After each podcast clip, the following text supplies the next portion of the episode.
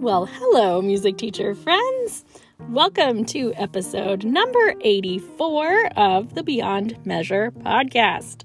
My name is Christina Whitlock, and today I am sharing an episode that originally aired last summer. It's titled Cheers to a Less Conventional August, and my hope is it will help you get your mind spinning in innovative directions as a new academic year looms ahead of us. I know, I know, teachers don't like to think about new school years over the summer, but ready or not, here it comes. This episode is full of tips to help make re-entry a little more exciting and a little less overwhelming. Honestly, I just finished re-listening to it, and this doesn't usually happen, but even I enjoyed hearing my own ideas again, which is probably really strange to admit. I'm sorry. Anyway, it's definitely worth a listen, in my humble opinion, even if you heard it the first time. So, without further ado, I'm going to blast you back in time to July nineteenth, twenty twenty-one, when this episode originally aired. I will pop back on at the end to wish you well. Thanks so much, my friends. I feel like there are certain times in the calendar year that really seem to benefit from shaking things up a little bit. One of those is most definitely like the very end of the school year. And actually, at least in my experience, I would say the same for the start of the school year. So, over the last several years, I have settled into a rhythm that works pretty well for me, at least when we're not in the midst of a global pandemic, and I thought I would share that with you today. So, today's episode is Cheers to a Less Conventional August. I am sharing all of this not because I think you need to replicate my system in your own studio, but just because I know that I find myself inspired by ways that other teachers shake things up a little bit, and I thought that this might help you ponder your own ideas for this year, or at least for future years if it's a little late now. There was a time when the month of August felt like total madness for me. Of course, I would be sweating bullets over assembling a new fall schedule, only to have family after family request changes once the soccer schedule rolled in and student council meetings got announced. Getting kids back into a practice routine while they were establishing new school schedules always felt harder than it should be. And of course, I would quietly mourn the ability to actually cook dinners at a decent hour for my family and all of the restructuring that comes with the return of the school year. So I'm sure at least one of those aspects sounds familiar to you. And I wish I could tell you, here is the solution to it all. But that's not exactly what I'm doing today. However, I have learned how to make the best of it, at least for me. So, just for your reference, so you can kind of envision how things work around here, my monthly tuition begins in the month of August and it runs through May. Um, just so you understand how things work with the school calendars, uh, most of our local schools will go back in session either that first or second week of August, depending on the district. My August piano lessons do not begin until the third week of the month, which this year falls on August sixteenth. Taking those first two weeks off is really important to me, mostly because it gives me some uninterrupted time with my own kids before they're back in school, but also because absolutely zero of my studio families are disappointed that we don't have lessons those weeks. There's just too much going on. So for those last three weeks in August where we do have lessons, get this, my friends, my students pretty much only come in groups. I send out a Google form asking for availability just for those three weeks to get us started. And then I group kids up by age into one-hour sessions. This accomplishes a whole bunch of things. First of all, it offers a temporary, like Band-Aid kind of situation on fall schedules until student routines and activities have a chance to settle in a little bit. I do end up collecting schedule requests for the rest of the year, that final week in August, which gives me a much more accurate picture of what a student's schedule really is before I end up fielding a billion panicked messages from families whose ballet class just got moved to Thursday at six or whatever it might be. You know how it is. As far as the classes themselves, I have a whole session that I present to music teacher groups about how to make supplemental group classes work for your studio. So I can't begin to get into all of the details in our short time frame here on the podcast, but I'll give you a few highlights. Basically, I use these three weeks of August group classes to highlight like really big picture themes for the year. So for instance, one year we did a conducting pattern emphasis, which of course is really just my sneaky way of getting my students to listen more carefully for like duple versus triple meter.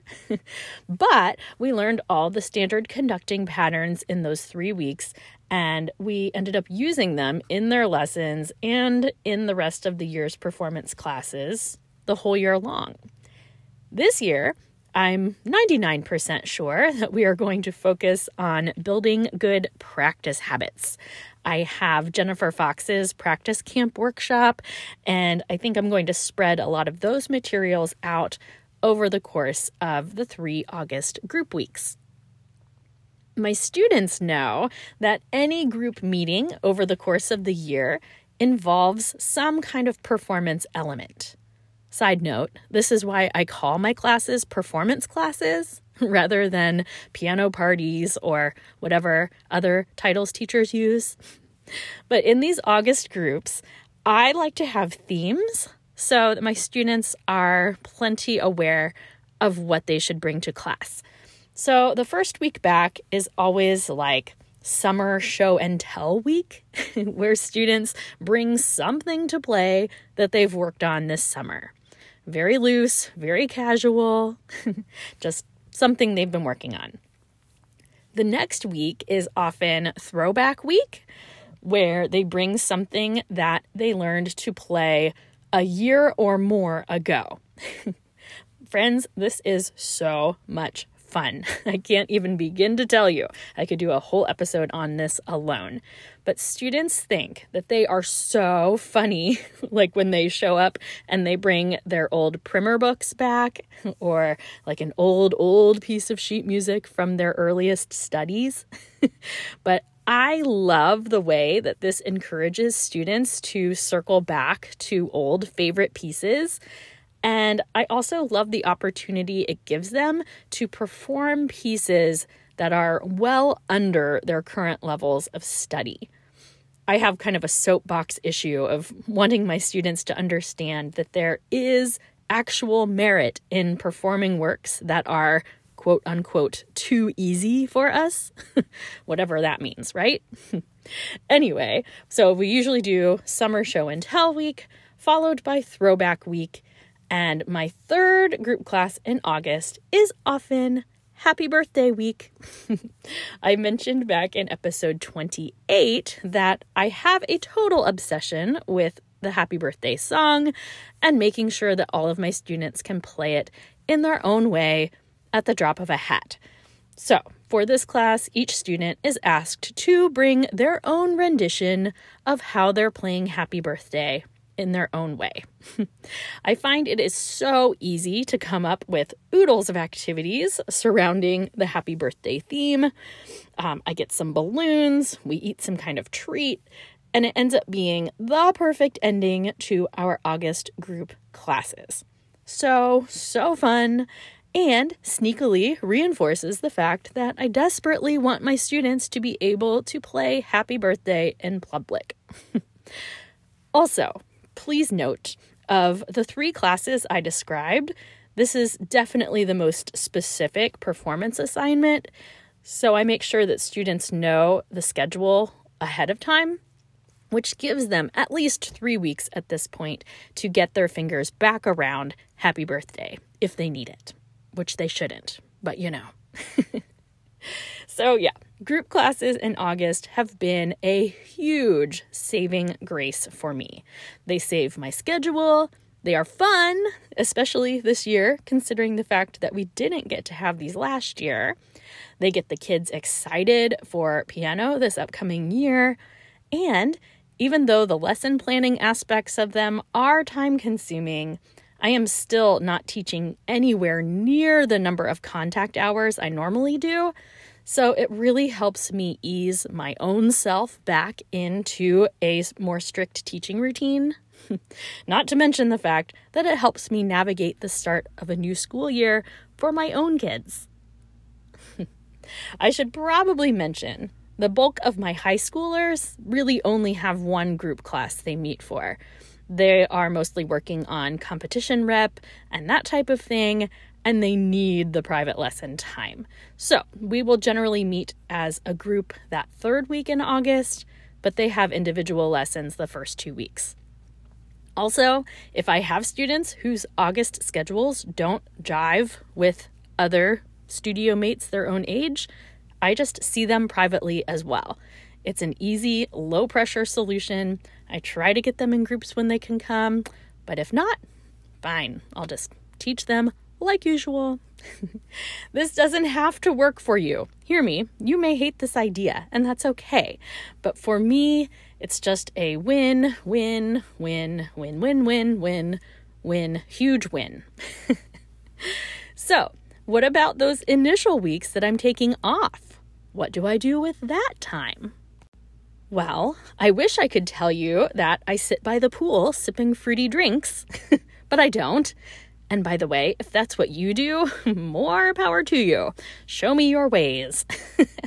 But for me, those early August weeks when I'm not teaching, I actually do something that you're probably going to think is a little strange. I sit down with my student roster and I plan the majority of their repertoire for the entire year. I'm a little crazy about it, I can't lie. I take index cards with my students' names on them. If you've listened to my episode on one word, I think it's episode twelve, I actually use those cards.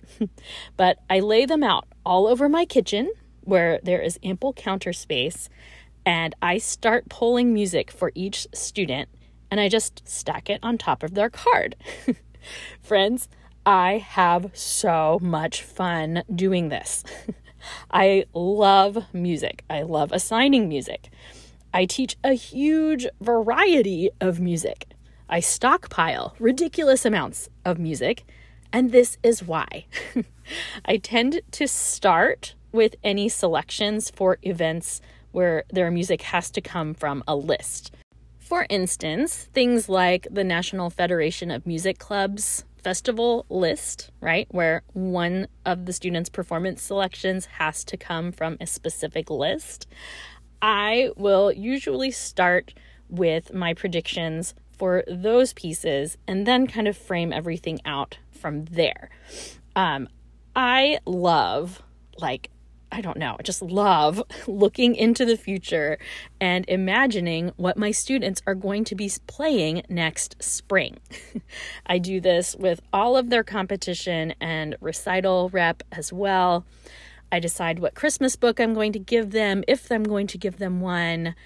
If they need a new method series, I am able to go ahead and put a bulk order in for all of those things and take advantage of back to school discounts, by the way.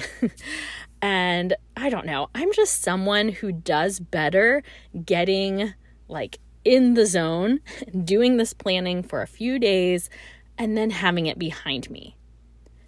Now, the question you're inevitably asking is, aren't you wrong sometimes? And the answer is sure. Sometimes students don't progress as far as I think they're going to because unexpected things have come up in their lives throughout the year.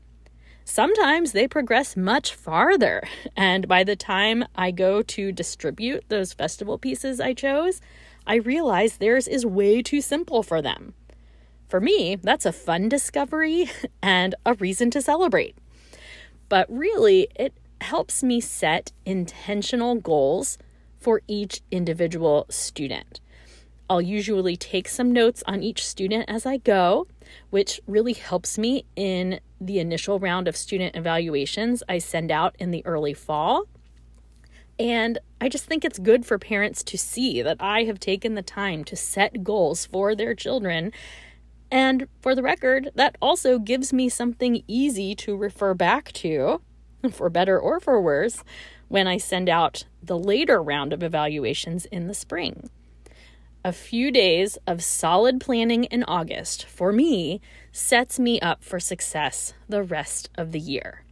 And since I'm not teaching, I have the mental bandwidth to go like really, really deep, which is not always a luxury that I have during the academic year. For the record, this was not my idea. Years ago, when I was living in Northeast Ohio uh, during my undergraduate degree, there was this lovely teacher and human being by the name of Kim Bauckham. And Kim used to give me just wonderful guidance as a developing teacher. She told me one time that she takes the entire month of August and plans all of her students' repertoire for the year. And honestly, I thought she was nuts. I've shared before that my early twenties were the years in which I was a little too sure that I knew what I was doing in the teaching department. So when Kim told me that system, I couldn't help but think it was just a terrible waste of time and how she was ultimately limiting her students to her own expectations and yada, yada, yada. But years ago, I had a change of heart. I gave it a try, and I have never looked back. As someone who spent too many years ordering holiday books and festival rep at the eleventh hour, ultimately landing students in music that wasn't the absolute best fit for them, this process does so much to prevent that from happening. Plus, again, I just feel like it's a great way to like flex the repertoire muscles in my brain. I seriously get so excited deciding what terrific music my students are going to be playing this year. You've probably gathered that I pride myself in truly teaching the individual in front of me and making sure that I have chosen rep specifically with each student in mind is really important to me. This is something that brings me an inexplicable amount of joy. Hear me now. I am flexible with these plans. I promise I am. If a student ends up hating a piece I have planned, we switch gears. A lot of times I'll purposely plan a like this or that selection, meaning I'll give the student a choice between two pieces because we all know it's good for our students to have some say in what they're playing. Honestly, though, my students, after years of this happening, now know that August is my planning time, and they get excited knowing that that's what I'm doing. I've already had students asking me if I've started picking their music yet. I laugh and tell them that that's Missus Whitlock's August job. Anyway, like I said at the top of this episode, I do not expect you to adopt these exact same strategies. But I do hope that you've been inspired today to explore some new systems that might work for you. The worst thing that can happen is you'll find something that you never want to try again. And then at least you know.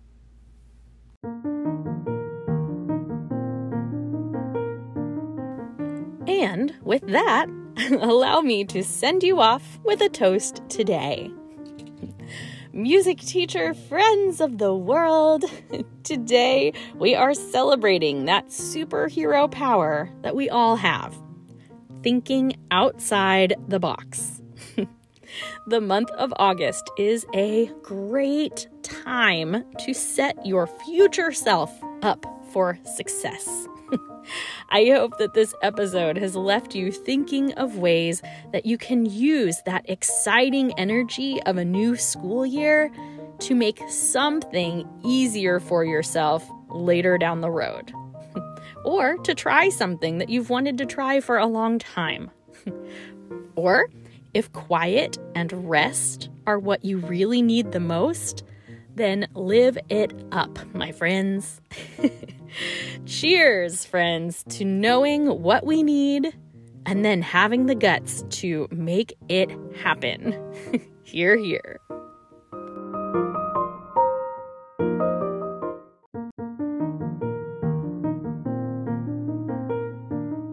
All right, I'm bringing you back to the present, back to the year two thousand twenty-two. Thank you for listening to today's replay, also known as episode eighty-four of the Beyond Measure podcast. Please make sure we're friends on social media. Come find me on Facebook and on Instagram.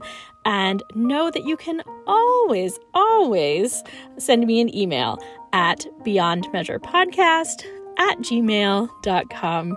Thank you so much for listening today, friends. We'll talk soon.